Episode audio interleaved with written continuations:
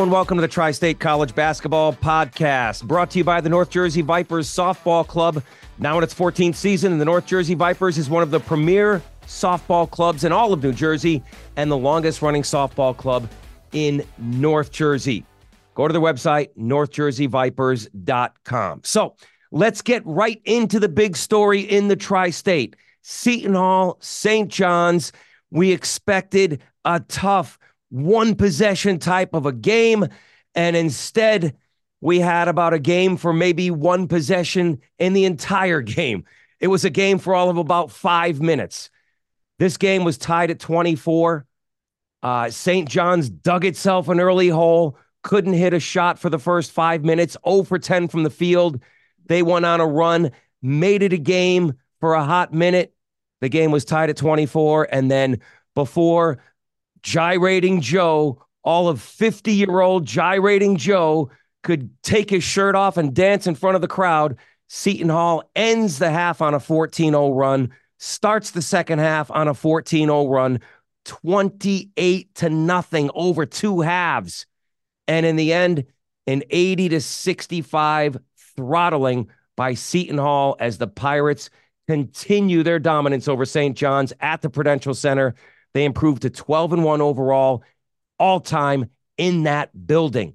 Here to break it down from both sides, Seton Hall, St. John's, is Zach Braziller from the New York Post, the only writer, I might add, who covers both St. John's and Seton Hall on a consistent basis.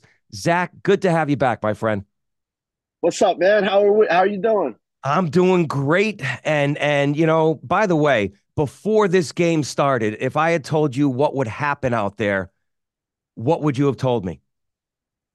I would have been stunned, obviously. um, now, look, I, I think a lot kind of, you know, went went wrong for St. John's. You know, it was kind of like a snowball effect. Like they lose a crusher at Creighton, game they really should have won. Um, got a few awful calls late, and even with those off calls, they just they couldn't hit a shot last five minutes. Lost by one. They should have won the game. So you have that. You have a real emotional loss. And then a few hours before tip off, you find out you're not going to have your coach. You're not going to have one of your best players, Jordan Dingle. And the team kind of looks shell shocked. Um, you know, and yeah, look, it was 24 24. And I did feel like, you know, for a little while in that first half, St. John's was starting to get going. But look, they started unaggressive, should settling. And look, Seton Hall, as Daniss Jenkins said in the game, Seton Hall punked them. They were much tougher. They outworked them. They're more physical. Um, it, it, it, it really looked like the St. John's team from November that just kind of didn't didn't know what it was. Now they've been a really good team for the last five weeks. You know the I think the Haslam metrics. Um, Erik Haslam does a great job. His analytic metrics had St. John's over the last like five weeks a top ten team in the country. Um, they've been really good. Like, look, they won handily over Villanova on the road. They beat Providence at home. They manhandled Xavier, manhandled Butler at home. You know, nearly beat UConn at UConn. I don't know no Clingan, but they nearly won that game. Really should have beat, beat Creighton. And then last night they played an awful game. There's no doubt about it. They didn't look like the, the team we've seen over the last five weeks. Predictably, St. John's fans are jumping off roofs which is not a surprise. They think now the you know the the sky is caving in, that they're going to go on a long losing streak, that you know basically the reactions are like what I've seen in the past when a bad game or two happens. I I'm not my biggest worry for St. John's right now is that more guys are going to be sick and they're going to be shorthanded Saturday against Marquette. If you tell me that Pitino's back and they're full strength Saturday, I think they're going to win the game. I think they'll beat Marquette. Marquette's not a good road team. One three on the road this year. Have not played great lately. I know they beat Villanova the other day, but they lost pretty handily at home to Butler. Lost to Seton Hall. Um, you know, I, I, I think it's a a very winnable game. And look, I've said this all along about this league. You win. You, you got to win most of your home games and steal a few on the road. You know. Um, yes. And look, Seton Hall's got already has two road wins, which are big, and they're winning their home games. St. John's has won their home games. They've they got one at Nova.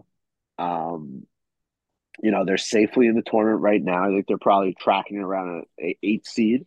which has fallen a little bit, you know, the last few losses. But look, they got to go go beat Marquette and beat Villanova at the Garden, and they'll be fine. Those those um, are home games. Uh, agreed, right. Zach. Agreed. But uh, Seton Hall, by the way, three road wins, right? Uh, Butler, Georgetown, Providence. Right, it's hard right, to keep track of it. Um, yeah, I, I, I, did not count Georgetown. uh. that, that's okay. I think a lot of people aren't counting them right now. But listen, they can beat anyone just as much as uh, you know uh, anyone else in the Big East. I wouldn't be surprised if at some point Georgetown surprises a couple of teams. Zach, so was this? Listen, we agree that that Pitino and Dingle not being there hours before tip off had some effect on this team, but I don't know with Pitino and Dingle if St. John's does win this game because I I think the physicality of Se- of Seton Hall somehow shocked St. John's. I know you interviewed Dennis Jenkins ahead of time. He had those quotes saying, We have to be the physical team. We have to come out and kind of punch them in the mouth. Is it a case where you've seen Seton Hall a number of times this year? People know they have to be physical, but until they play them, they don't know how damn physical this team is.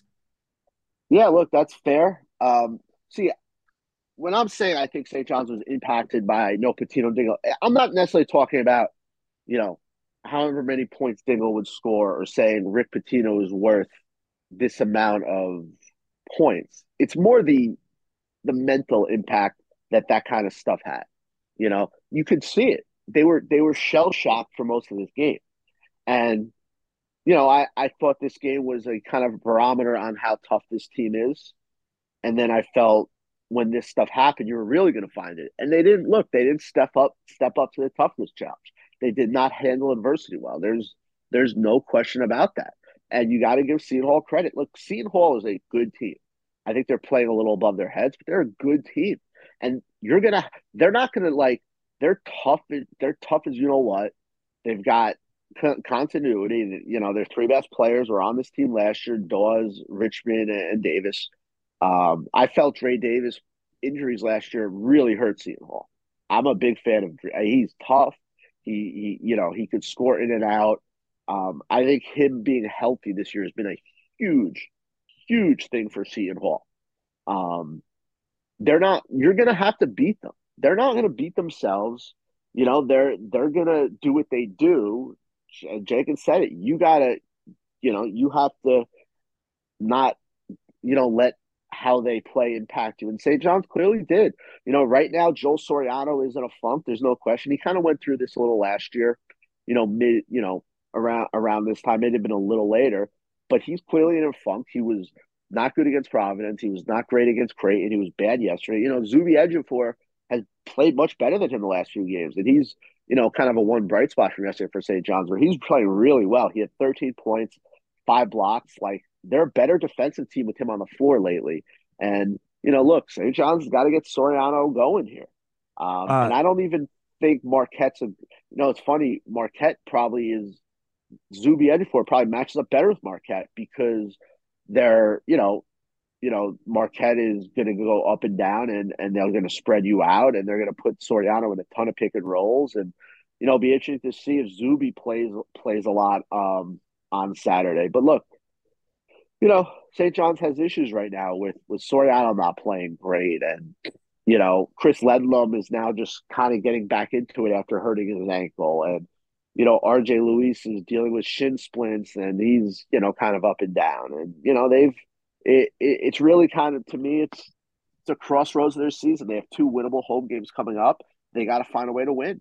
Right now, this team they have still have really good metrics. They're 37th in the net. They're 38th in KenPom. You know, they're safe. You know, they're right. The tracking is an eight seed. Um, you know, I've I've said this from the jump. They make the tournament and win a game, it would be a great year. You know, um, and I still feel like that's what's going to happen. You know, they they finish in the seventh or eighth seed. You're going to have a really good shot to win a game in the tournament. And I know, you know, they have higher expectations than that, but I think with all everything, all things considered, that would be a really good year. And I still think that's what's going to happen. Look, when I saw the league schedule come out, um, I said you want to be right around 500 through 13, 14 league games. The bottom the the the end of their league schedule is is incredibly soft. You know, they haven't played Georgetown yet. They haven't played DePaul yet. Those are four very, very winnable games, obviously, that you expect them at worst to go three and one, probably four and out. Um, you know, and this is a really, really tough stretch. And they're, you know, if I would have, I, I would have absolutely signed for four and three through seven games. I think the issue with the fan base is they are four and one. They probably should have beat Creighton, and then they laid an egg against Seton Hall. But four and three through seven to me is right where you wanted to be. Um, you know, you, you now get two home games here. Um, okay. If you you split the home games, you're now five and four in the league. You're still, to me, you're in fine shape. You know, um, the goal is obviously is to make the tournament. You know this. You know, I know people start having dreams of being a four or five seed, a four and one, but that's just that probably wasn't realistic. Um, you know, I mean, what what I think what really kills you if you're a St. John's fan is they easily could have won either UConn or, or, or Creighton, and if you win one of those games, you're in great shape. They didn't. I want to get back to to Soriano. A season low six points, first time he has not scored in double figures all year, and only played 18 minutes. Uh, also, was a season low outside of the Holy Cross game where you know they they won by 40. Uh, RJ Luis, also ineffective. Uh, I think St. John's is much better when uh, Luis scores in double figures. I looked up the stat; they're five and zero oh when he's in double figures. So, was that a coach's decision to not play Luis and Soriano for long stretches of the second half? Was it a benching, injuries? What did you hear about those two not playing uh, at all late in that game? It was the game was an absolute blowout. Um, and look, I think, you know, I think it was one of those. Look, Luis, they're managing. He's got. He's not going to be hundred percent until the offseason. He really rested for like a month or two. Um, so I think it was one of those things where, look, the game is out of hand. Why am I going to push this guy? Where maybe they could his his shins could flare up, and the game is out of hand. With Soriano, he was having a nightmarish performance. Zuby was playing well, and you know they wanted to just go with that. I you know, I don't know if I would call it a benching. Um, you know, um, I just think it was one of those they they wanted to go with the guys who were giving you giving them energy. And look, they the second unit, you know, played better. And like that's been an issue the last two games. The Creighton game, it was the second unit with Zuby um, that kind of gave them a shot to win that game. They went on a 14-2 run in the second half with Zuby on the floor and some of their other second unit guys. Um, and that's why they really had a shot to win the game at the end. So, um, yeah, I I don't know if I want to call it a benching. I think it was one of those he just was having a nightmarish game, and there was no really benefit to him playing um, with that game out of hand and Zuby playing well. On the other side, Zach, Seton Hall, you said it. Maybe they're playing above what uh, we thought they are. Um, maybe it's a team morphing into a team that we didn't know it could be. Regardless of what it is, Bill Parcells said it best. Your record is, you know, you are what your record says you are. And right now they're 13 and 5, 6 and 1 in the Big East. You were at that game against Rutgers. I was at that game. There is no way in hell anyone, including, I think, people in that locker room, thought that this was capable of happening. How have they found that switch and can they keep it going? Yeah, look, I Seton Hall is the, clearly the biggest surprise in the Big East. You can make an argument they're one of the biggest surprises in the country. You know, especially when you consider they were picked ninth in the league, and then they like this looked like a bad team through non-conference. Agreed. So after that Rutgers game, I said this team has no identity. What are they? I think now, Zach, we're seeing a team with toughness. They do defend better than they did then. Um, their attention to detail, they are uh, defending the three better, and they're rebounding like madmen. I mean, to out rebound the number one rebounding team in the Big East by 21, that hasn't happened to St. John's all year. Zach, I looked up the stats. They have been out rebounded St. John's four times previously. The most that they had out been out rebounded before was six to Xavier. They got out rebounded by 21 and they gave up 21 offensive rebounds. So clearly, this is a Seton Hall team that wants to bring toughness, wants to rebound. So, are we seeing the identity of this team finally come to fruition now with Seton Home? Uh, yeah, I mean, look, I, I I agree. I mean, like I've kind of been one of those people that, and I still think they are playing over their head. That they're playing over their head, but you know what? They they keep winning. Yeah, and what they're doing is Kadary Richmond, the leader right now for Big East Player of the Year. Uh, I think you have to say that they're in first place. He's having an awesome year. Even last night, where he wasn't great, he just controls the game. Is it amazing to you how he? Everyone knows he's going to drive, and St. John's was doubling him all over the place. They were they were throwing Ledlum at him. They were throwing Soriano at him. Uh, Alleyne, right? Um, it didn't matter who. Glenn Taylor.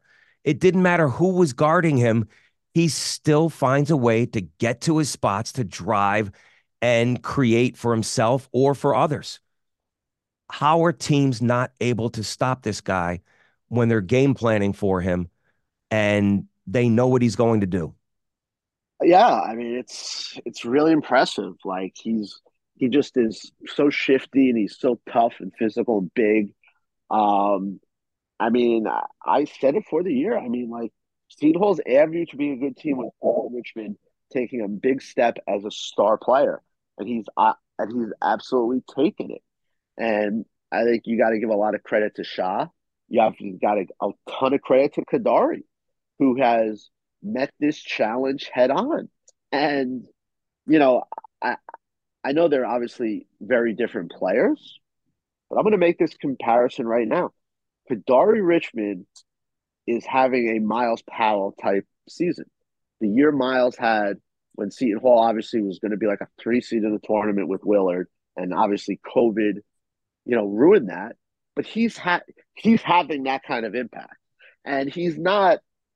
I don't think nationally he's getting the same recognition that Powell got because Powell would have these huge, huge scoring games mm-hmm. and hit these crazy threes and all this stuff. But in my opinion, Kadary Richmond is having every bit as much of an impact as Powell. And let's also be real that Powell team had more talent. You know, there's no Romaro Gibbs on this team. There's no, I, I, you know, there's no Quincy McKnight, although Dawes has been absolutely fantastic lately.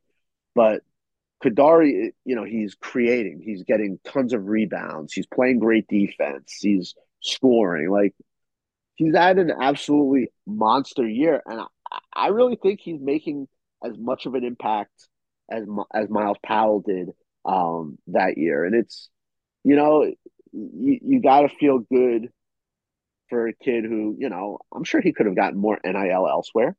Um, and it's and it's a credit to uh, Shaheen Holloway, Rashean Davis, Ryan Whalen, and that staff that, you know, guys like Dawes, Davis, and Kadary stuck around. Um, you know, because there's more money elsewhere. We all know Seton Hall's NIL is not in great shape. Um, and they stuck around, and you know, Rashean Davis was a big factor in them getting Bediako, who's obviously had a great year. Um, Rashean Davis was a, was the guy who got you Dylan Addae-Wusu. Who, you know, I watched Dylan, and he was so under control. You didn't see any of those wild drives he would have at St. John's and just lower his shoulder and get offensive fouls.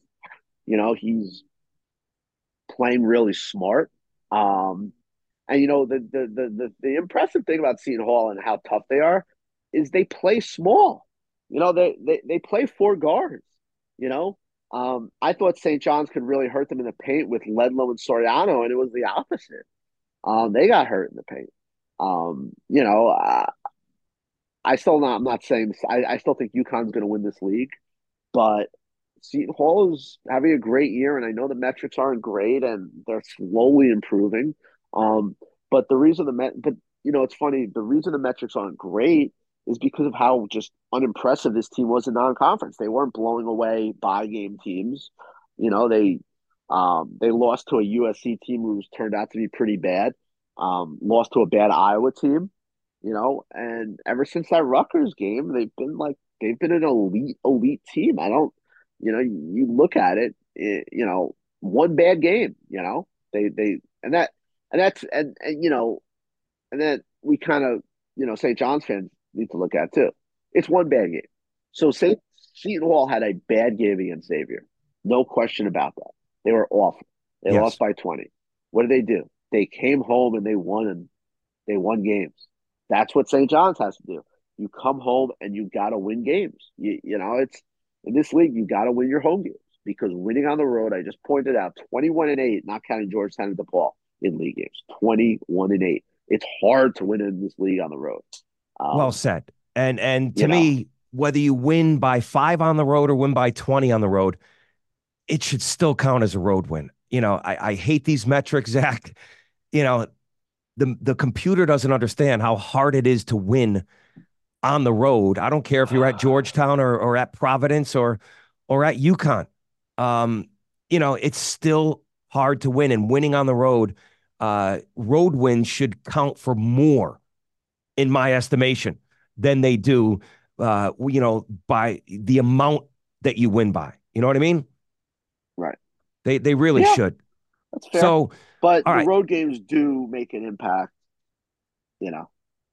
Agreed. Agreed. I, I just feel like, you know, margin of victory uh, should somehow be taken out of this equation in some in some form because not all quad one wins are, are created equal, as we know. I want to ask you this, Zach.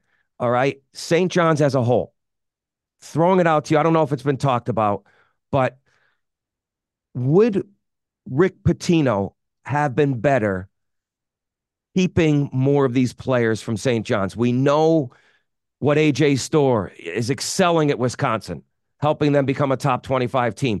Dylan Addae-Wusu is helping Seton Hall overachieve and and catapult to the top of the Big East, right there with UConn. Omar Stanley's doing well. Posh Alexander. Would some of these players and some continuity of them playing together uh, given Pitino a better hand than what he dealt himself? Um, Storr was offered the opportunity to stay. They had some demands that kind of crazy demands. Um, you know, look, Pitino got bad reports on, you know, on a lot of these guys. The cat, the culture under Mike Anderson had gotten really, really bad. There's, it, it did you know, there were a lot of guys not going to class. Um, there was some, you know, off the court stuff. You know, um, Posh number one, no, hundred percent no. Um, Daniss Jenkins a better player. You weren't bringing Posh back to be a backup. Um, Daniss okay. Jenkins is a much better player. They could uh, not have me, coexisted. There's, no, there's it just it wouldn't have made sense. Um, no question about that. Um, you know, maybe you know, look, Davy Jones is obviously having a great year with Memphis. Um, right. Forgot about him. You know, uh, I don't know. I mean, look, if RJ Luis is doesn't have isn't you know bothered by shins and limited and missing so many games, I don't think Davy Jones is an issue. Um, you know, look, I I think hindsight twenty twenty. I I I really think this was look, he was starting over. He wanted to. You know, he talked a lot about creating a culture here. I, I, I, I don't have an issue with what he did. I don't. Um, and I also think you got to look at it too. The mix wasn't good. You know, they it was easy to defend this team because they didn't have enough guys who can shoot.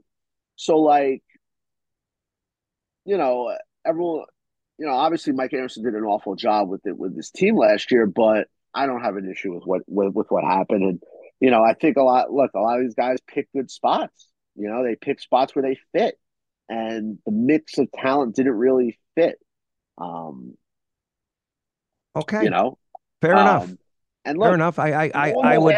Here's the thing: before the Creighton, they're up nine and Creighton with eight minutes to go. No one is wondering, well, should they have kept these guys when they're headed to five and one in the league? And they lose two games, and everyone's, you know, oh, they should have, you know, I look, they're it's the Big East. It's a long year. It's tough. They've lost a few tough road games.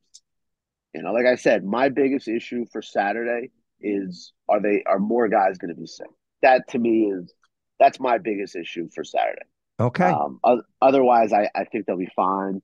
Got to got to win your home games. Um, they're still in fine shape to make the tournament. Um, you know, Zach, I'm I'm I'm with you on that. It's a long season. Uh, you know, we could play the what if game. Pitino has dealt himself this hand, and and uh, when healthy, St. John's has proven that they can be an upper echelon team in the Big East. When healthy, Seton Hall has proven the same. If Seton Hall continues on this trajectory, uh, if they somehow beat Creighton at home, where do you think they'll fall in the rankings? Because at that point, they have to rank them, Zach. Could they be yeah, as high as um, top 15? Like 17 or 18. I also think people are, you know, too too preoccupied with the rank. The, the rankings are irrelevant. Like they really are. You know, your your metrics are so much more important than like I get it. People like seeing the number next to the name. Um, you know, it's great for um, you know, it's good for you when you can tell recruits and you know it, it, it looks good and all that, but you know, move you know, moving up in the metrics is far more important than than where you're at. It really oh, is. Okay. Uh, like a lot of the voters don't, you know, aren't even watching. Like, you know, some people who some of their vote, some of their top twenty fives are awful. Like, I saw someone who still had Texas ranked 12th. And it's like, do you are you watching the games? In the long run, it's really not important. It's your metrics are far more important. Your net ranking, your KenPom is far more important than where you're ranked. Keep winning, and somehow the metrics will take care of themselves. Somehow the rankings will take care of themselves. And that that voter who had Texas 12, get that guy out of here. Take his privileges away and don't let him vote ever again. Zach, uh, you do a wonderful job. Check him out in the New York Post. Follow him on on X, Twitter, whatever you want to call it. Uh, he is a source not only for St. John's but also for Seton Hall and college basketball in the metropolitan area. Zach Braziller, great talking to you again. I will see you at a game very soon. All right, man. Have a good one. All right. You too. All right. Always great to talk to Zach and get his perspective on both teams. Look, St. John's, they played their worst game of the season at the wrong time. It was the wrong opponent under all the circumstances. Make no mistake about it. The Prudential Center has been a house of horrors for St. John's. One win in 13 trips to the Prudential Center. And for the first time in this long, storied rivalry between Seton Hall and St. John's. Get this Seton Hall has now defeated St. John's by double digits in three consecutive games for the first time in a series that goes back to, I think, 1909. So it's been a long time. Right now, the pendulum has swung to Seton Hall with or without Pitino. I'm trying to be objective here and say I still think Seton Hall would have out muscled and out toughed and out rebounded St. John's because they were not ready to go and play against the physicality of Seton Hall. Now, if St. John's is healthy and they can get things squared away and get Pitino back on the bench for Marquette, I'm with Zach. They're going to be okay. This is not the same St. John's team that I was praising recently that had finally turned the corner.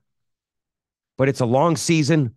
We're only in the middle of January with still seven, almost eight weeks of the regular season left to play. A lot of games left. But let's start to put Seton Hall in that conversation of teams that can compete for a Big East regular season championship. Is this team the Marquette of last year? Marquette, if you recall, was also predicted ninth last year. And all they did was shock everyone and go 17 and 3 and win the Big East regular season and the Big East tournament titles and produce the Big East Player of the Year and the Big East Coach of the Year. Hmm. Hmm.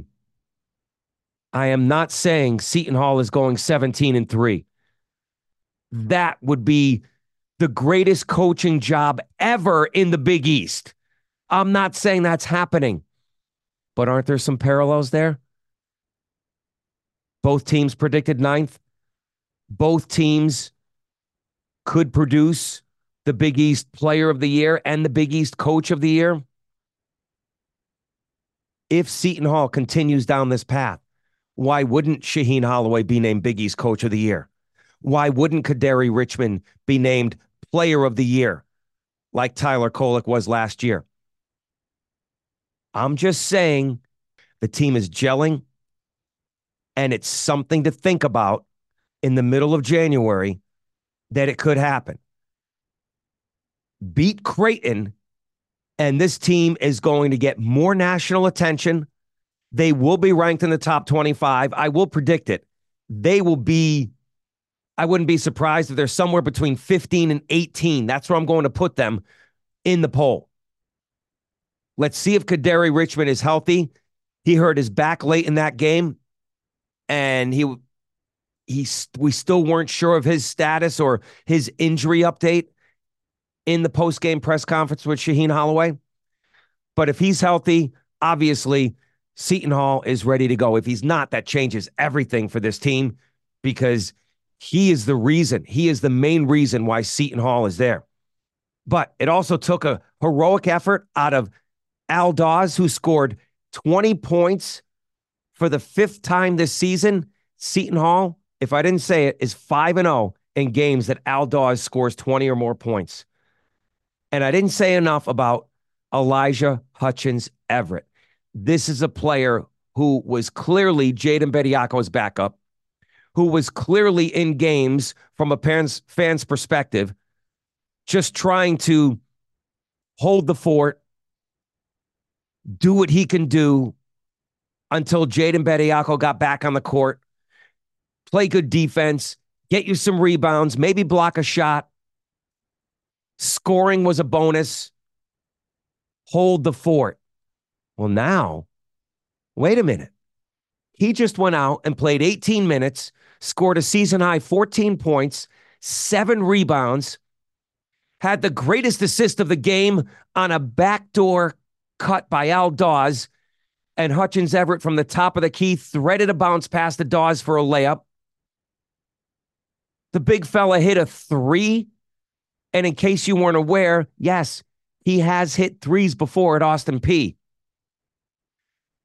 He was aggressive. He played angry. Wait a minute. This is Elijah Hutchins Everett. He dunked the ball. This puts Seton Hall's two headed monster in a whole new perspective. If he can do this against St. John's, against Joel Soriano, who I've said is certainly one of the top three centers in the Big East and one of the top 10 centers in the country. Elijah Hutchins Everett. He may not give you 14 and 7 every night, but now we have seen this Seton Hall two headed center. These guys can play. They're more than just two guys who are, you know, you hope don't hurt you. Bediako and Everett could be a force to be reckoned with moving forward. We'll see if they can duplicate this against Ryan Kalkbrenner and company on Saturday. It's just another day in the Big East, a matchup against another top center. We'll see what happens with Seton Hall and St. John's moving forward. All right, now let's go around the tri state. I want to talk UConn. I want to talk Central Connecticut. Yes, I said Central Connecticut, going back to my roots in New Britain, Connecticut, just outside of Rocky Hill. And I also want to talk about St. Peter's. Let's begin with UConn. UConn will play that Creighton team, the aforementioned Creighton team, in a battle of two ranked opponents in Storrs, Connecticut on Wednesday. They are ranked number one in the country for the first time since 2009. The Huskies have a number one in front of their name. Alex Karaban is red hot. He, if not for the efforts of Kadary Richmond, he would have been named Big East Player of the Week. Against Georgetown, he had 19 points, hit five three pointers. Alex Karaban is playing like a first team All Big East player once again. You know, the Huskies will have one player on that team at the end of the year. Newton has made a case. Karaban has made a case. And I'll tell you what, Cam Spencer sure as hell has made a case. He has been the Huskies' most consistent player all season. Karaban and Spencer were a combined 10 for 12 from three against Georgetown. Spencer was a perfect five for five. He just keeps doing it night in and night out. Cam Spencer's the guy who brings the D, he brings the edge, the attitude, he brings the three point shot making ability, the leadership, the ability to drive and finish at the hoop. Cam Spencer's right there as well. And they're doing it all, UConn, without Donovan Clingan. Five straight wins without Donovan Clingan. Can they make it six in a row? Word was before this game that Donovan Clingan was doubtful, and that's going to hurt UConn with Ryan Kalkbrenner on the other side. Alex Karaban needs to keep playing at a high level. Cam Spencer, the same. Tristan Newton, the same. The fourth player in that, and someone who has really stepped up his game is the freshman. Stephon Castle is playing like the Big East Rookie of the Year. Stephon Castle scored 14 points in that game. In his last four games, he's averaging 13 and a half, 5.8 rebounds, 5.8 assists. Stephon Castle is playing himself back into shape. He's playing himself back into a position where he's not just a role player, he can star at times. And UConn is figuring things out without without Donovan Clingan. So it has been a total team effort. It has been something to see where UConn has come together. And when Donovan Clingan does return, UConn will be that much of a better team and a dangerous team.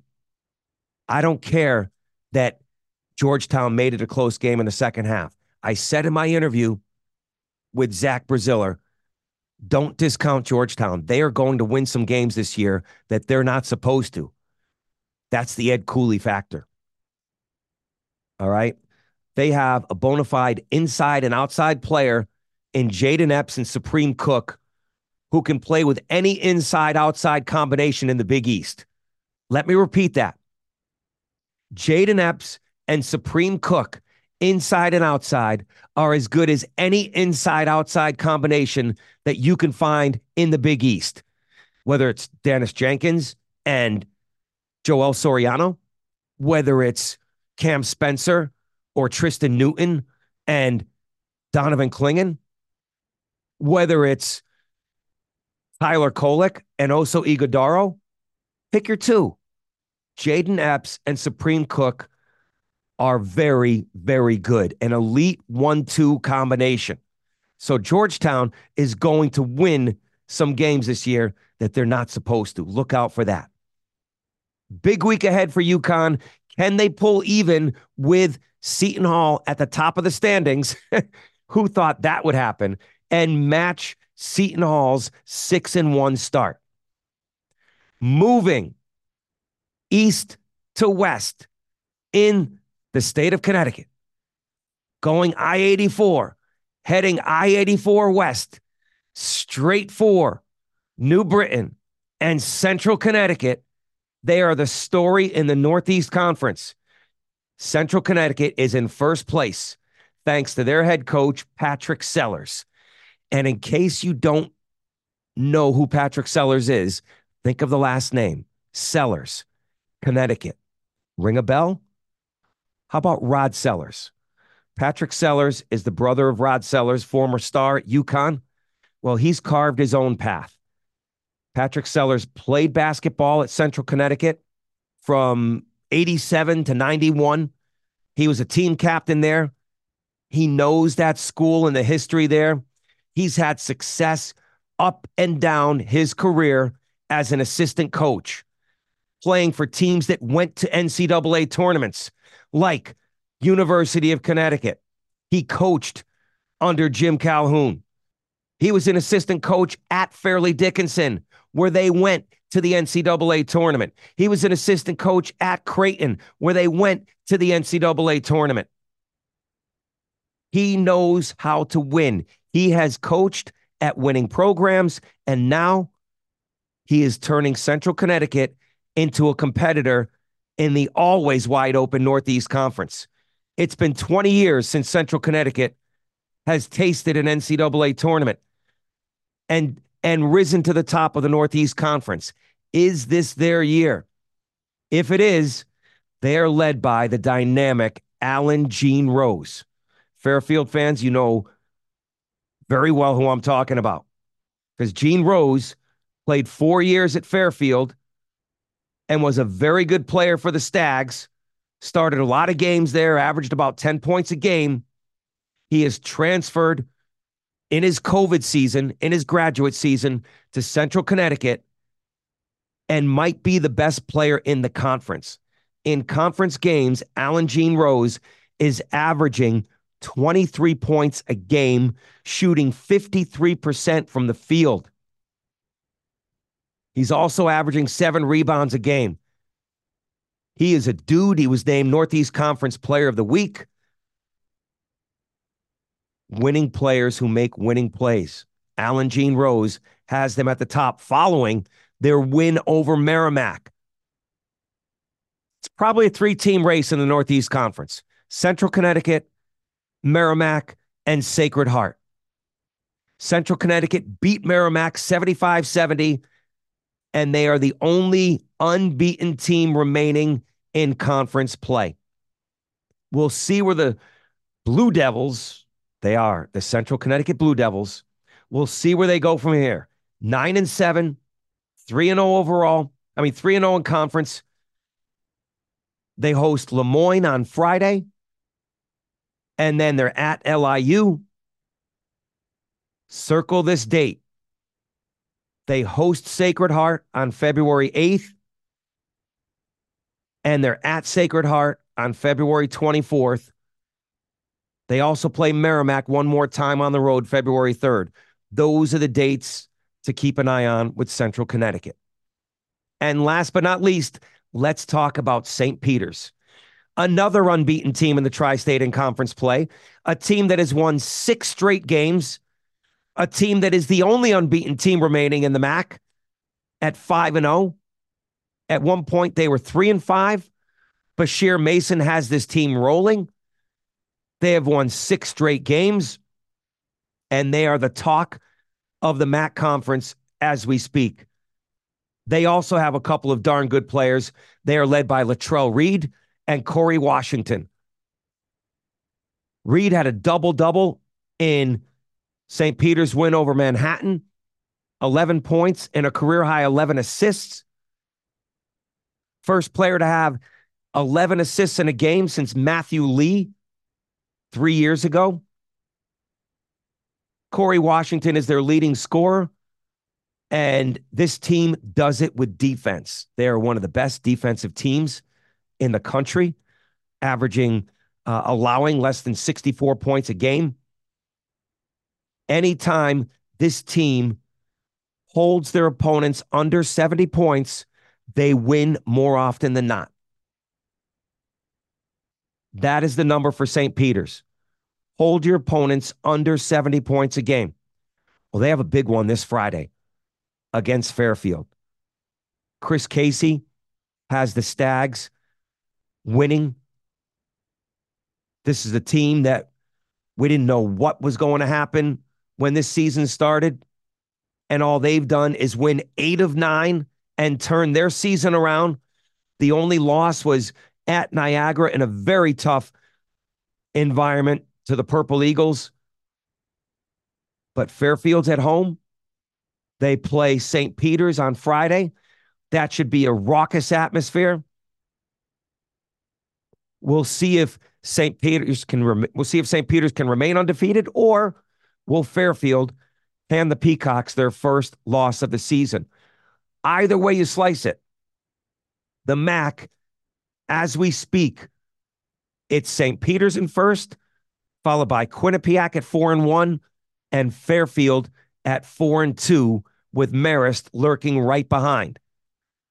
Those four teams, really three, St. Peter's, Quinnipiac, and Fairfield, seem to be the class of the MAC 25% into the conference season. There are a lot of games left and a lot of great games coming up on tap. I just want to say thank you as always for listening and downloading the Tri State College Basketball Podcast, everyone. I do appreciate your loyalty. If you can share it with your friends, continue to spread the word and get the message out there. The Tri State College Basketball Podcast, there's no other podcast like it that covers the tri state of Connecticut, New Jersey, and New York. Thanks to our sponsor, North Jersey Vipers Softball Club. Softball season, it's right around the corner. If you have a daughter or niece or someone you know that wants to play high level softball for an elite program with elite coaches, contact my man Bob Germano and go to northjerseyvipers.com. My name is Bryan DeNovellis. Enjoy the games, everyone. Thanks for listening. Thanks for downloading the Tri State College Basketball Podcast. So long.